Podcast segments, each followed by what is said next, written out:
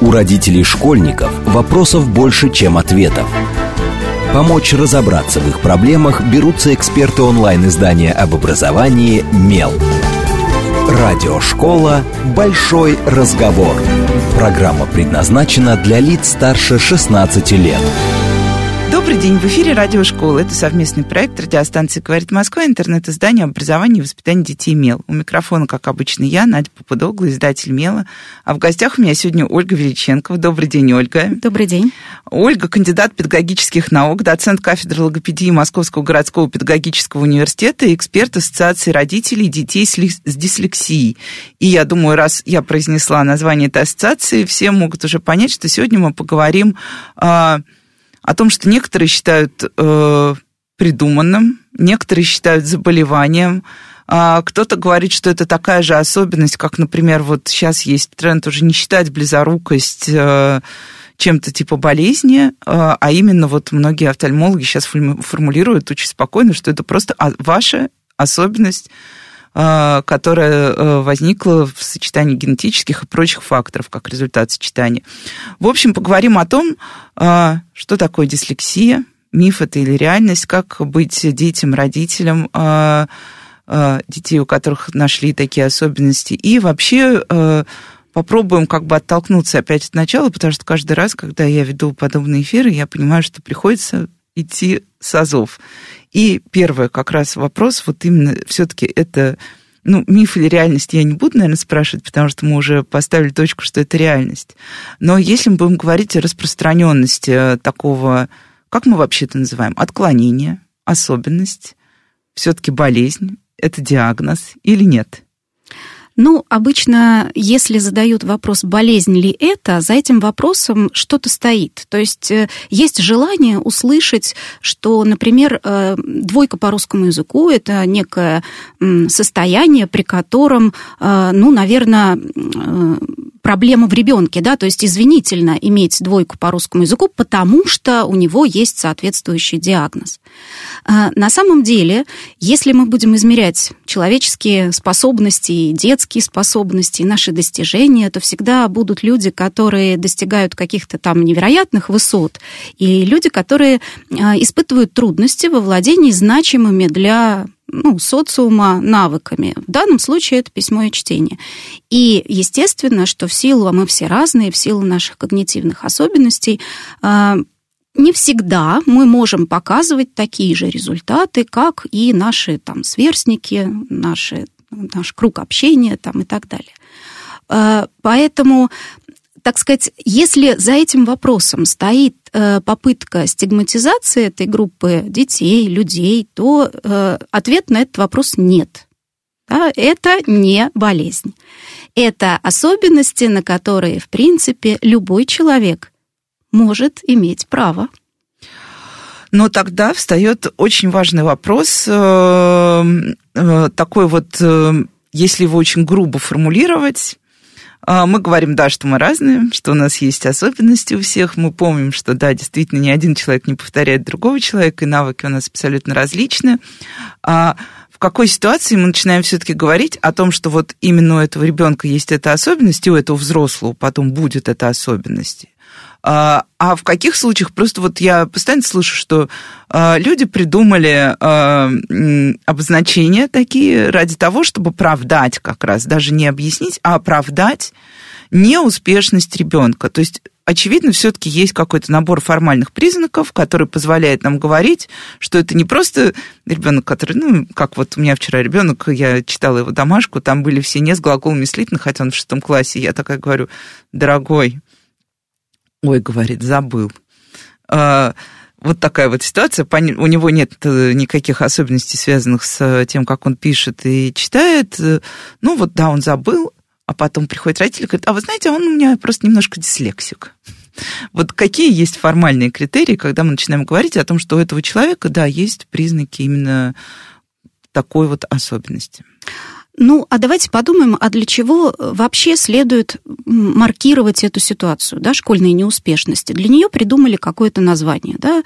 Мы называем э, дислексией ситуацию, когда ребенок не достигает академических успехов ожидаемых э, несмотря на то, что у него сохранное там, зрение, сохранный слух, сохранный интеллект, то есть у него нет никаких э, ментальных нарушений. При этом, а, и вложения, собственно, которые сделаны в обучении этого ребенка, да, они такие же, как и во всех детей. То есть он учится, не пропускает школу, делает домашние задания, система обучения адекватная, и все же он не справляется. Для чего нужно название для этой ситуации? Для того, чтобы помогать. Не для того, чтобы э, пометить этого ребенка, да, как, как неспособного, как неспособного да, или неприемлемого для общества, да, это совершенно неправильная позиция. И вот как бы искать здесь болезнь с этой точки зрения, это совершенно неправильно. Как мы с вами сказали уже, мы все разные, способности наши разные, но когда речь идет о письме и чтении, это весьма социально значимые навыки. Более чем. И, необх... и необходимы практически на любом месте работы. Совершенно верно. И если ребенок не справляется, это значит, что задача всех взрослых Э, и родителей, и системы образования в целом, и учителя э, начинать помогать. И именно для этого существует этот термин. Кстати, в России, э, ну, так сказать, когда мы обсуждаем это на каких-то э, широких площадках, да, там, родительских, то достаточно часто используем термин дислексия как некий такой покрывающий все школьные трудности, зонтичный термин. Э, на самом деле для русского языка большая проблема не с чтением, само слово дислексия означает трудности в чтении, да, а скорее с письмом. То есть если мы учимся читать и писать писать по-русски, то главная трудность – это научиться писать не с глаголами. То есть вот орфография – это самая большая проблема наша школьная, но э, на, в широких таких общественных обсуждениях мы используем интерпретацию термина, э, скорее э, такую англоязычную, да, там дислексией называют вообще трудности в обучении. А у нас есть три термина – дислексия, дисграфия, дизорфография и от профессионала. Я еще слышала дискалькулия. Дискалькулия, да, это расстройство развития счетных навыков, и они часто закономерно сочетаются, то есть они коморбидны. И от профессионала родитель может услышать скорее слово дисграфия или дизорфография, а со словом дислексия он столкнется, ну, наверное, когда в интернете изучает какую-то литературу, материалы. Когда ему как раз скажут, у вас дисграфия, он полезет читать и окажется просто в огромном-огромном массиве да. материалов, на самом деле, в котором достаточно сложно разобраться. Да. Но я здесь скажу про чтение, потому что вот если мы посмотрим на а, систему образования, да, мы видим, что, ну, несмотря на а, то, что у нас перестали, например, делать международные замеры качества образования, так или иначе, все равно функциональное чтение в школах замеряется. Оно даже входит в состав независимых диагностик, которые проводят в школах. И получается, что на самом деле даже ну да, я понимаю ремарку про письмо.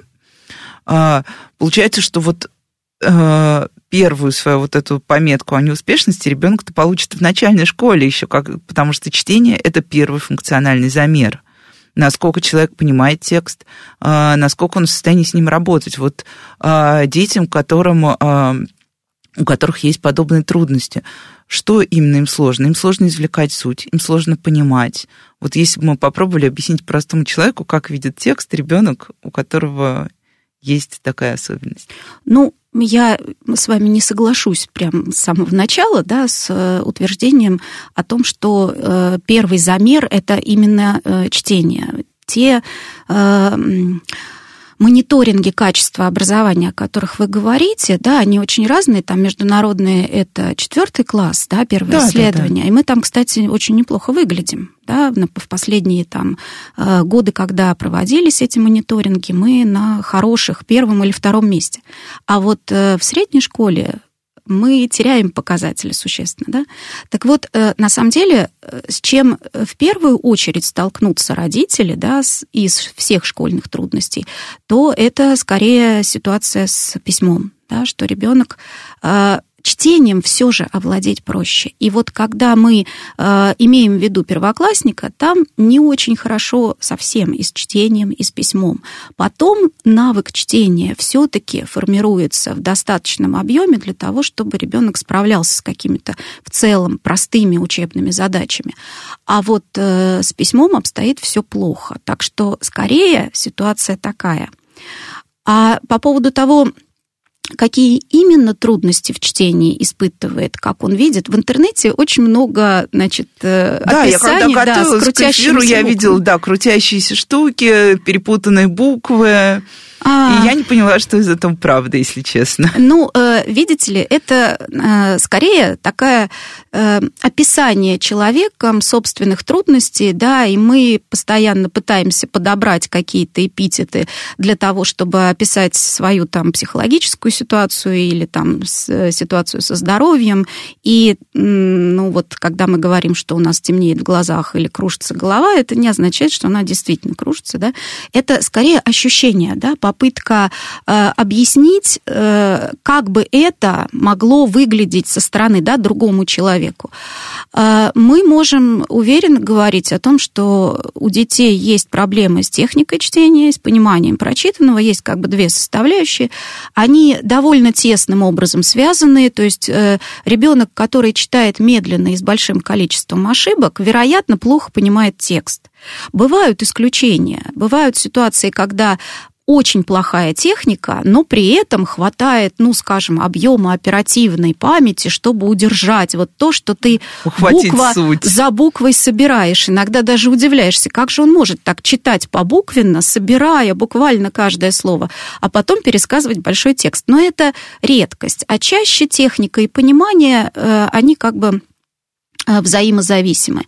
И э, технические трудности это прежде всего низкая скорость чтения, то есть он читает медленно, и он читает с неким количеством ошибок. Вот самый надежный показатель здесь это все-таки скорость чтения. Как бы мы ни говорили, что неважно, быстро он читает или медленно, главное, чтобы он понимал текст, но э, с точки зрения Э, выявление нарушения, да, самый удобный показатель для оценивания. А в любой ситуации психодиагностической ты должен взять какую-то линейку и померить, да, померить память, мышление, внимание или что там ты собираешься измерять. И вот в этой ситуации измерения скорость чтения самый удачный показатель для выявления проблем, которые могут быть. Трудности с пониманием это обычно э, на разных этапах разные, скажем, Э, сложности. Если ребенок читает по слогам, то у него трудности извлечения смысла даже единичных слов, то есть понимания mm-hmm. единичных mm-hmm. слов. Если это читатель, который уже перешел этот порог, но читает недостаточно быстро, то там проблемы с интерпретацией текста, извлечением главного, пониманием авторской позиции, там все детали общем, удержать. Все, что нам, да. все, с чем мы столкнемся, когда, когда придется да, отвечать на первый вопрос школьного учебника, что хотел сказать автор Совершенно в разных верно. вариантах. Да, да да. Ну вот э, прозвучала фраза про выявление да, нарушений. Э, естественно, вряд ли, вот я не думаю, что многие родители прям думают, что их ребенок окажется, например, там, ну, грубо говоря, дислексиком или дисграфиком. А, но так или иначе, есть ли какие-то маркеры, на которые родителям, даже, может быть, в дошкольном возрасте, можно обращать внимание? А, я не к тому, я была очень тревожной мамой, когда у меня мой ребенок был маленький, я бы даже не хотела слышать про маркеры, э, про маркеры, но я знаю других тоже тревожных людей, для которых маркер – это спокойствие. Вот, поэтому вот для всех этих людей есть ли как, какие-то истории про раннюю диагностику, то есть, ну, когда ребенок еще, например, не пишет, да, там, я не знаю, мой ребенок поздно начал писать, он лет до шести предпочитал рисовать и читать, хотя он умел, но как-то это не был его любимый навык. Я думаю, что у всех детей тоже, опять же, это очень по-разному. На что вообще можно обращать внимание родителям, вернее, как что скорее должно их, ну, как бы не то что насторожить, а просто заставить на секундочку задуматься. Может быть, ребенку здесь нужна будет какая-то помощь или что-то еще.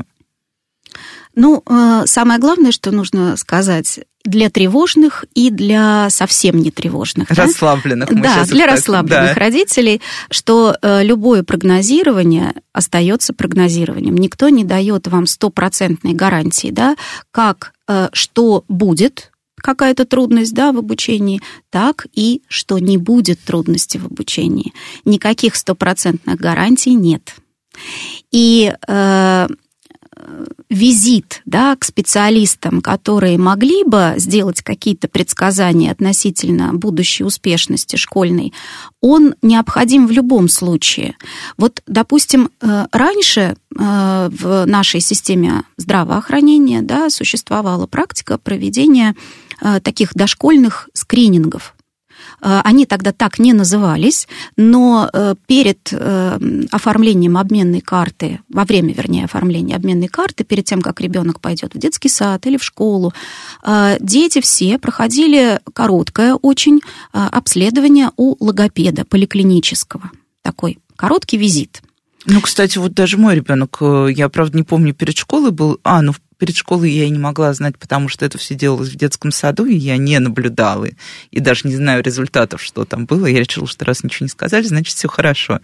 Но перед детским садом, да, я помню, но ну, у нас был визит только уже психоневрологический, э, психоневрологическое учреждение, но там мы тоже встречались с логопедом. Ну, разная была э, система Варианты, проведения, да. да, то есть либо это была поликлиника, либо это психоневрологический диспансер, значит, визит к психоневрологу, визит к логопеду, это была обязательная процедура.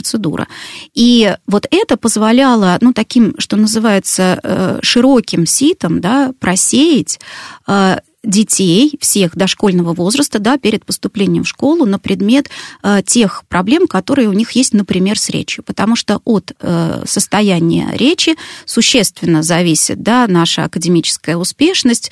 Э, ну, мы читаем, пишем, это, собственно, речевые навыки, да, письменно-речевые. Поэтому от того, какой у тебя словарь и грамматика, э, зависит Э, формирования в дальнейшем орфографии или читательских навыков, да, потому что как ты поймешь мысль автора, если у тебя с грамматикой не очень хорошо. А вот э, первично вход в грамоту, да, чтение и письмо, э, букварный период, да, вот э, успешность на этом этапе, она зависит скорее от состояния навыков фонологической обработки, то есть как мы говорим, как мы воспринимаем звуки, хорошо ли мы различаем похожие звуки, то, что логопеды называют фонематическим восприятием. Вот это можно э, даже на коротком обследование, да, весьма приблизительно, но посмотреть, и дальше уже принимать решение о дальнейших действиях. Поэтому сейчас, поскольку скринингов нет, э, родители должны э, ну, позаботиться сами да, о благополучии своего ребенка и пройти все-таки короткий визит к логопеду на, в таких ключевых точках развития ребенка. Да, это три года, это пять лет, и это период перед школой, перед тем, как вы подадите документы для того, чтобы, если есть какие-то речевые недочеты, организовать помощь. В принципе, обращайте внимание, да, на речевое развитие, на развитие моторных навыков, потому что письмо — это графомоторный навык, а, на развитие, скажем, навыков произвольной регуляции. То есть, насколько ваш ребенок в состоянии прийти в школу, сесть за парту, э, выполнять какие-то требования учителя. Готовность да? к первому классу та самая. Ну, психологическая готовность да. это очень много составляющих, да, эмоциональная готовность, социальная готовность, когнитивная, то есть познавательная. Ну и э, если вас что-то беспокоит, да, в состоянии произвольной регуляции речи, моторных функций, обязательно сходите к специалисту, не дожидаясь никаких контрольных каких-то точек знаковых. А, ну, тут я немножко уйду в сторону, а, потому что в этой студии а, в разное время было много ваших коллег. Я от многих слышала а, что сейчас родители стали очень э, пренебрежительно относиться как раз к визитам к логопеду. Ну, то есть есть люди, которые, ну, в общем, к логопеду идут, когда понятно, что уже все, не получается что-то. А, а вот то, что раньше... Я помню, что как раз когда мой ребенок проходил вот этот скрининг на поступ... при поступлении в детский сад, при приеме в детский сад, нам там обратили внимание на ряд звуков, э, там посоветовали что-то исправить. Я скажу честно, я ничего не делала потому что я тоже решила, ну ладно, они сами встанут на свое место. Мне повезло, они встали действительно, но я считаю, что вот сейчас уже, э, как бы наблюдая за э, другими детьми в большом, э, большое число, которых меня окружает, я понимаю, что далеко не у всех встают. То есть насколько важно вот все-таки... Э, э, вернее, нет, кажется ли вам, что действительно стали родители чуть-чуть так, ну, грубо говоря, забивать на логопеда, потому что само встанет?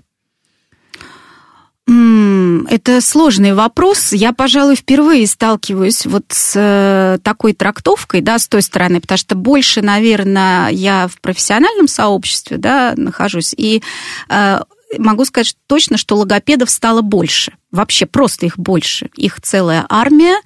И кажется мне, что это связано с теми проблемами, которые, возможно, существуют в системе образования, что, в общем-то, логопеды становятся таким костылем для системы в целом. Да, то есть достаточно много детей, которые не справляются с программными требованиями, и логопед – это тот специалист, которого надо срочно позвать, чтобы он, значит, помогал да, в этой ситуации.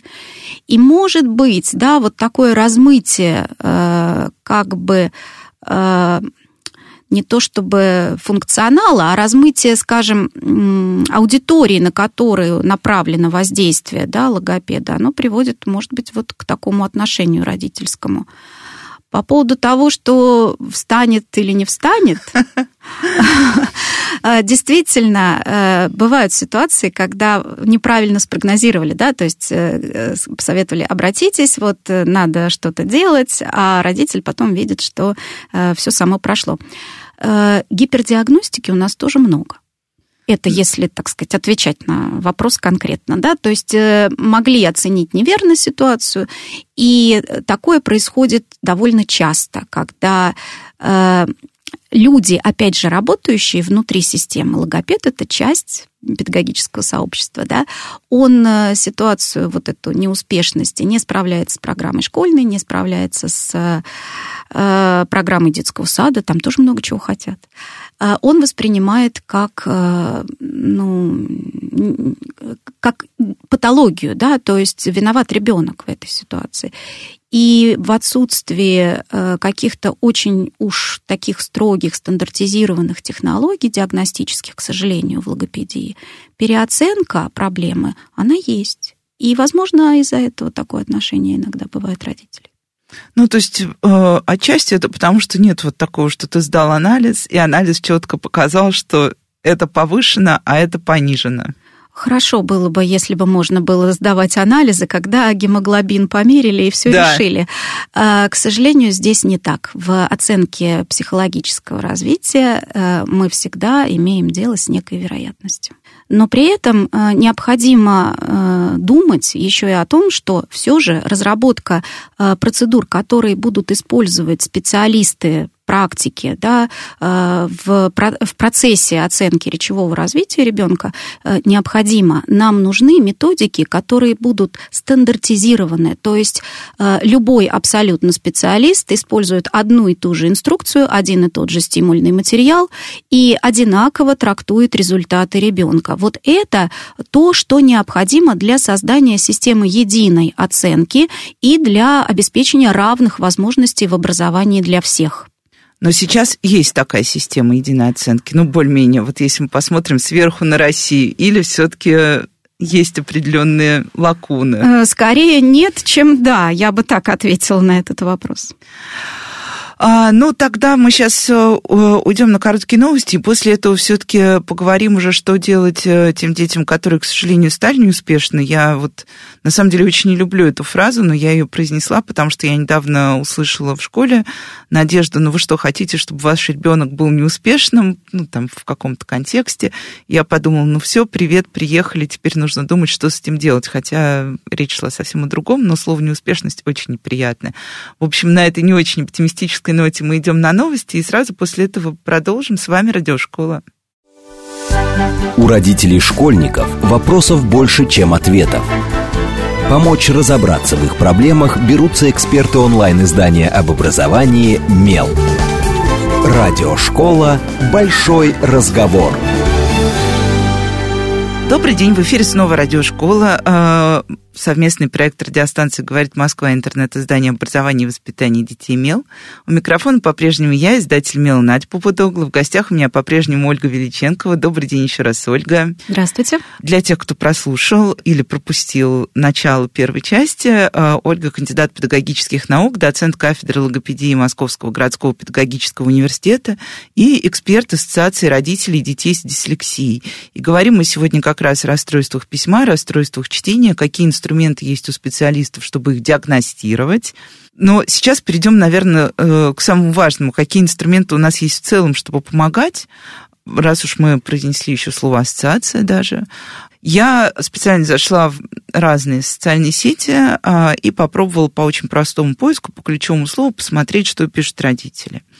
И вот верхнеуровневые запросы, они все сводятся к тому, что да, Сначала идет описание вот этой какой-то школьной неуспешности, потом, друзья, ну что мне делать? Мне теперь идти в психолога, я каждый раз боюсь выговаривать, но я попробую, психолога, медико-педагогическая комиссия, то есть за каким-то направлением, чтобы нам дали какую-то, оказали какую-то помощь, или мне сейчас бежать срочно к логопедам, к лучшим, дайте, пожалуйста, контакт человека, специалиста, я знаю, что в Москве они есть. В общем, если родители заметили нечто подобное в школе, если школа иногда, да, бывает, что грубовато указывает прямо на какие-то особенности ребенка и то, что она считает недостатками, какой вообще есть сейчас алгоритм действия? Ну, помимо самого простого, пойти как раз к специалисту на консультацию и попробовать понять, где вот э, проблема, с которой мы столкнулись, и в чем она. Ну, начнем с не очень, э, мне кажется, хорошей новости для нас, для всех, для того, чтобы получить большой объем помощи, который часто необходим в ситуации, когда ребенок не осваивает чтение и письмо, для получения большого объема помощи действительно нужно прохождение ПМПК ситуация эта, на самом деле, почему я сказала, что это не очень хорошая новость, да, потому что вообще-то, если у ребенка есть неуспеваемость, да, то есть он получает двойки достаточно стабильно в течение какого-то там времени, в принципе, вот на мой взгляд, этого достаточно, чтобы начинать оказывать помощь. Не нужно отправляться за справкой, по которой тебе выдадут возможность заниматься с логопедом и психологом, то есть начнут финансировать эту помощь, да, потому что она действительно большая. Это 5 часов психолого-педагогической помощи в неделю на протяжении всей ступени обучения, то есть 4 года начальные классы. Ребенок помимо занятий с учителем в обычном классе получает еще допустим, занятия с логопедом и психологом, и это, ну вот в московской системе, да, это три занятия с логопедом и два часа психолога обычно. Так бывает, но могут быть... А почему такая связка логопед и психолог? Потому что трудности в чтении и письме не обязательно объясняются речевыми нарушениями, и если мы имеем в виду речь, то, соответственно, необходима логопедическая поддержка и она всегда необходима при чтении, при трудностях в чтении письме. Но они могут быть связаны и с неречевыми какими-то дефицитами. Это, допустим, моторные функции, произвольная регуляция, зрительно-пространственные функции, зеркальность, например. Да? И тогда нам необходима поддержка психолога. И вот такая помощь, да, она будет организована только если родители пройдут медико-психолого-педагогическую комиссию. Ну, такая ребенком. бесплатная помощь. Бесплатная да. помощь, совершенно верно. Это один вариант. Кроме того, прежде всего надо сказать о вариантах бесплатной помощи. Да? Есть возможность еще обращения в психолого-медико-педагогические центры. В Москве это э, ГППЦ, городской психолого-педагогический центр, а в регионах они называются ППМС-центры. И там тоже можно начать заниматься, да, проконсультироваться и начать заниматься с логопедом и психологом, но вот без прохождения ПМПК не будет двух важных вещей. Первое, не будет, собственно, вот такой большой помощи, вот скорее всего, такого объема вы не вот получите. Вот этих вот пяти часов как да, раз и комплекса. Совершенно верно. Да, это первый момент. И второе, без обращения в ПМПК не будет возможности у школы создавать особые условия оценивания для ребенка. Ну, то есть Представьте себе, что ребенок, э, допустим, пишет, у него 60 ошибок в диктанте. Этот текст трудно прочитать. Он начинает заниматься с логопедом, э, занимается, например, там год, и через год у него 20 ошибок в диктанте. Это все еще та же двойка. Но при этом Это прогресс, большой прогресс. Безусловно. Безусловно. И недаром вот решение об оказании помощи в этих случаях, да, это решение, которое принимается на целую ступень обучения, да, помощь длительная будет.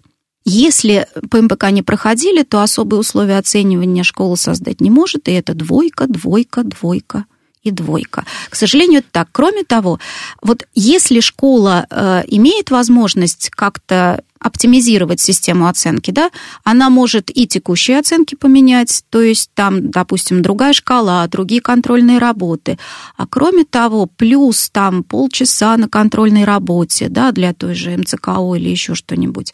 Если ребенок имеет трудности, которые сохраняются на протяжении всего обучения, то он за 9 класс и за 11 может сдавать особый экзамен. Это не ЕГЭ, это так называемый ГВЭ, государственный выпускной экзамен за 9 или 11 класс. Он другой. Если очень упрощать, то он проще в целом. И э, аттестат, который получает ребенок в этом случае, абсолютно такой же. То есть результаты ЕГЭ у нас в аттестате не указаны, как вы, родители, все знают. И здесь тоже никаких указаний на то, что это был какой-то другой экзамен, абсолютно нет. И среднее профессиональное образование, и высшее профессиональное образование остаются в этом случае доступны. остаются доступны. Правда, что касается поступления в ВУЗ, тут э, возникает более сложная такая коллизия, потому что нужно... Все равно будут нужны баллы. А вузу надо тогда устраивать какой-то отдельный экзамен для этого ребенка, но это обязанность вуза в этом случае. Вот это, мне кажется, почти никто не знает. Но я а, наблюдаю еще и такую историю. Вот вы сейчас описали, это звучит очень здорово, как, ну, как возможность для многих э, детей и родителей Потому что, ну, вот я как раз задумалась, вот вы когда сказали двойка, двойка, двойка, я представила себе еще состояние просто даже, ну, эмоциональные родители и ребенка, потому что когда нет никакого позитивного подкрепления, а есть только вот это вот э, отметочные системы из четырех баллов, потому что кол, мне кажется, уже не ставят, поэтому мы ушли, у нас спектр 2, 3, 4, 5. Это очень тяжелая ситуация. А, и но многие родители боятся ПМПК, считая, что это как бы, ну, по сути, даже если это не, какая, не какое-то серьезное расстройство, что это как, ну, вот, как клеймо на всю жизнь. Вот про аттестат, например, я, мне кажется, вы отлично подчеркнули, что это такой же аттестат, там не написано, что это аттестат чуть-чуть хуже другого аттестата. В целом вообще обращение в ПМПК вот для таких родителей и детей, оно чем-то чревато, кроме, ну, кроме того, что бывает сложно ПМПК попасть, там все это нужно пройти да. и так далее. Вот вы попробуйте, так сказать, еще и получить эти... Да, да, да, привилегии. Привилегии, совершенно верно. Э, обращение в ПМПК, э, даже когда у вас там, скажем, есть неудовлетворительные оценки, далеко не всегда заканчивается предоставлением статуса ребенка с ограниченными возможностями здоровья и созданием вот этих вот... Э, специальных учебных да, условий. Специальных да. учебных условий, совершенно верно. Поэтому, уважаемые родители, вы, пожалуйста, на ПМПК несите все, что можете туда принести, да, все тетради с многочисленными двойками. Я очень часто, вот буквально вчера там вечером читала э, сообщения, да, от родителей, и пишут, что э, да, вот, ну, у него с русским трудности, но мы почему-то на ПМПК тетради не взяли, надо было бы взять, но ну почему же вы не взяли, хочется спросить. Надо приносить все, показывать все и действительно бороться за то, чтобы ребенку такую большую помощь начинали оказывать. Это в интересах родителей. Никаких условий, возможностей, самое главное, да, возможностей для ущемление этих детей в правах, да, или какой-то, так сказать, их выделение в какую-то особую группу, да, кому-то станет известно. Нет, я как вот преподаватель вуза могу сказать, что мы не знаем, да, там, если нам специально не скажут, то мы не знаем, что э, у ребенка были созданы э, особые условия обучения. Это только вот когда нам сообщают родители. И вот представьте себе ситуацию, что Допустим, вы испытываете некие сомнения, да, вы все же человек, который опасается, но вы решились, вы идете на ПМПК, проходите комиссию, а обычно это, там, допустим, если в Москве, то это сначала врачебная подкомиссия, то есть прохождение там клинического психолога, психиатра, это обязательные специалисты, которые уже как бы до того, как вы попадете на ПМПК, они, значит, с вами встретятся. И есть некие опасения. Ну вот представьте, вы все-таки боитесь, но решились. И получили, скажем, это заключение, да, что надо создавать или не надо создавать особые условия.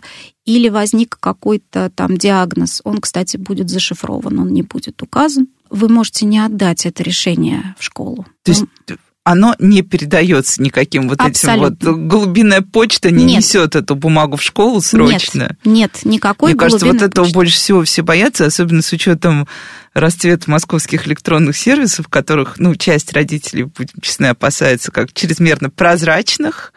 Вот. Да, вы не отдаете, например, это в школу, да, просто пусть вас, так сказать, немножко это ощущение, да, некой отложенности решения окончательного, да, оно у вас будет. Но, в принципе, э, если вы в течение года это решение не отдали, скажем, ситуация, естественно, не меняется к лучшему, да, ребенку помощь не оказывает, то потом вам придется проходить повторно.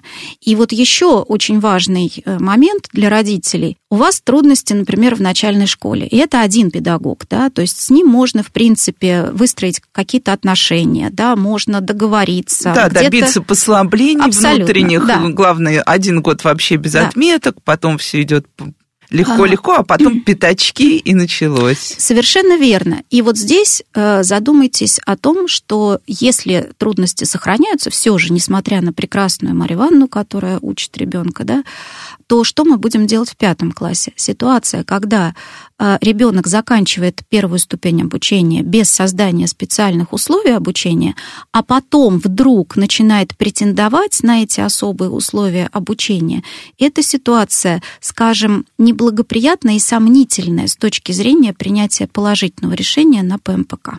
Ну, я вот как раз недавно наблюдала такую историю, когда очевидно, все, ну, как бы очевидно, что ребенку нужна помощь, э, стал в шестом классе, ну, как пятый класс как-то более-менее, то, что называется, заточили, а когда в шестом классе началось э, многообразие предметов, где нужны письменные ответы, и появился педагог, ну, тут я не поддерживаю, это, конечно, неправильно, который помимо отметки по обществознанию снижал в той же тетради отметку за русский язык, вот, стало понятно, что, ну, с одной стороны, можно, конечно, идти бесконечно беседовать с педагогами, а с другой стороны, ну, вот есть, да, вариант, что нужно было уже признать, что, очевидно, нужно со школой разговаривать немножко иначе.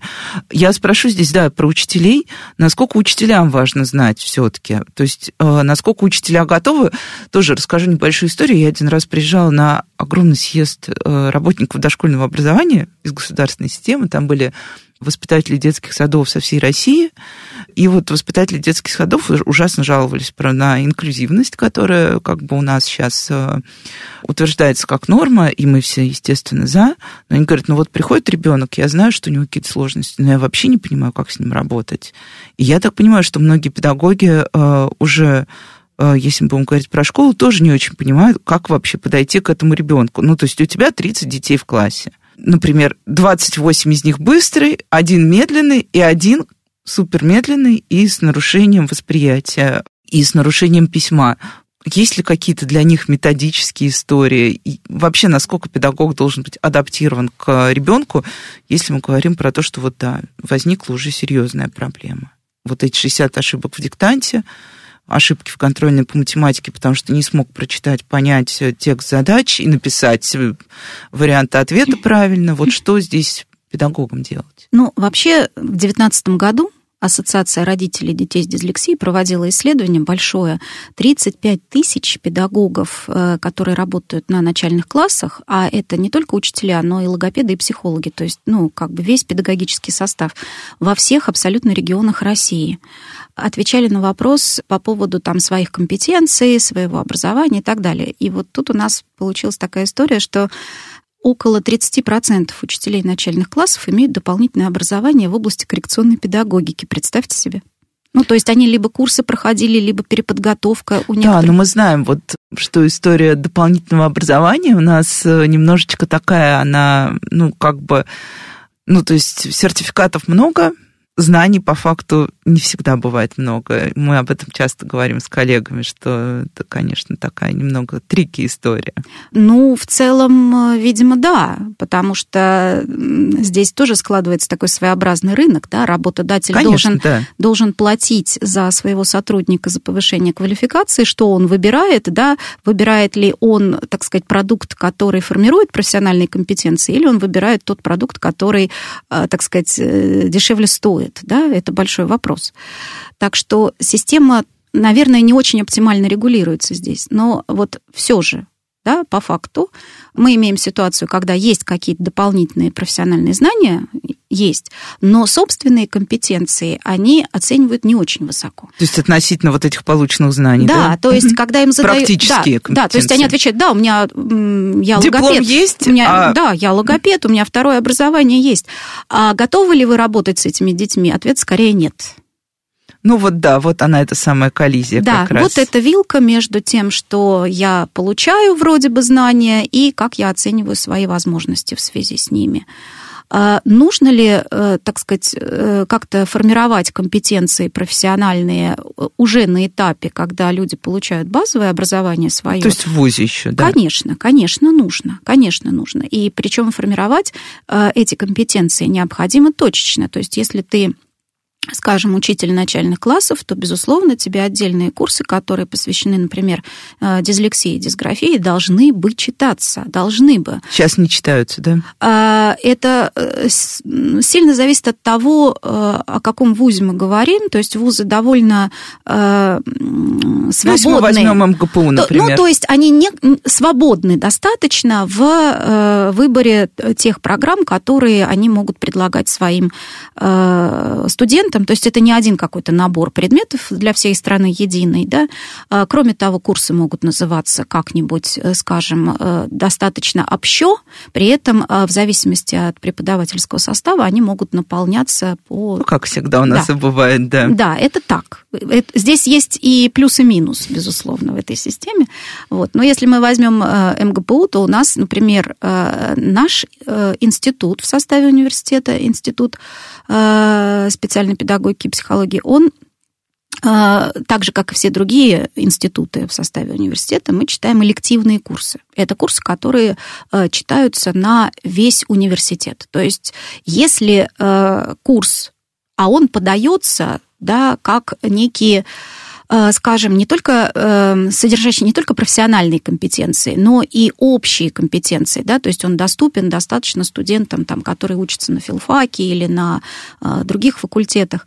Э, если курс интересен студенту, если мы его заинтересовали, то студент сам выбирает приходят к нам учиться, но я могу сказать, что у нас, вот, например, по письму и чтению мы каждый семестр читаем электив группой преподавателей, которые занимаются этой проблемой.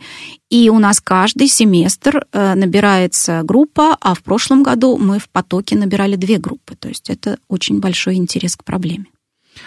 Но мне кажется, это, кстати, тоже такой, такой хороший показатель того, мы иногда говорим, что общество немножко поменялось и внимательнее относится к каким-то проблемам, которые да. не являются прямолинейно проблемами здоровья физического, а именно то, что уже а, ближе к ментальному здоровью, и людям стало интересно на самом деле, что, как, почему и как с этим быть. А, наверное, спрошу еще историю про а, то, насколько таким детям, ну, особенно, опять же, если мы говорим о детях... А, нет, вот такой вопрос, вылечить-то можно? Это ключевой вопрос. Вылечить я, естественно, здесь беру в кавычки, потому что мы, опять же, говорим, что это не таблетки, не диагноз, а особенность. Но можно ли действительно, если вот ребенок получает эту помощь, серьезно улучшить, вот как мы говорили, диктант 60 ошибок, потом 20 ошибок, а, можно ли прийти к такому результату а, и сколько для этого, ну, понятно, что здесь индивидуально у каждого ребенка будет свое время, но в целом вот за школьный период можно ли довести ребенка до того, чтобы он потом ну, нормально поступил в ВУЗ, нормально доучился, потому что мы же все помним, что все равно поступ... ну, многие родители мечтают о том, чтобы дети получали до сих пор не среднее профессиональное образование, а именно высшее. Ну, мы когда оцениваем любую нашу психологическую особенность, психологическую или физическую, да, мы должны понимать, что, безусловно, можно развиваться, можно тренировать мышцу или там, способность что-либо делать, да, но есть, помимо воздействия среды, есть еще некие нейробиологические особенности наши. Да, то есть мы обладаем все-таки определенным субстратом, который э, можно воспитать, да, можно сделать лучше, но при этом э, мы все равно, наверное, ограничены еще и этой стороной. То есть, э, в принципе, психическая функция, да, это некое э, соединение того, что нам дано природой, и э, тех вложений, которые делает в нас среда. При этом можно даже при очень плохих стартовых возможностях да, все-таки э, скомпенсировать ситуацию и обучить ребенка таким образом, чтобы он э, ну, какие-то э, приемлемые да, для функционирования в обществе показатели э, функциональной грамотности имел все же, для того, чтобы он сдал экзамен выпускной школьный, для того, чтобы он мог написать там какой-то текст с минимальным количеством ошибок, или он использовал какие-то техники, которые помогают ему проверять да, и контролировать свое написание, в этом страшного тоже ничего нет. Э, вот, но у каждого свои рубежи и э, заранее сказать, да, на старте, так, ну здесь, наверное, будет два вот года такая. и будет вот так. Да, вот это вряд ли. И от э, э, семьи многое зависит, и от таланта педагога, и от совпадения когнитивных стилей, да, там мне подходит, там Раиса Петровна, она замечательно объясняет, и у нас полное, так сказать, взаимопонимание. От этого много чего зависит. И э, зависит и от того, по какому учебнику и как учили. То есть тут тоже мы недооцениваем часто влияние, в принципе, в целом, да, системы обучения.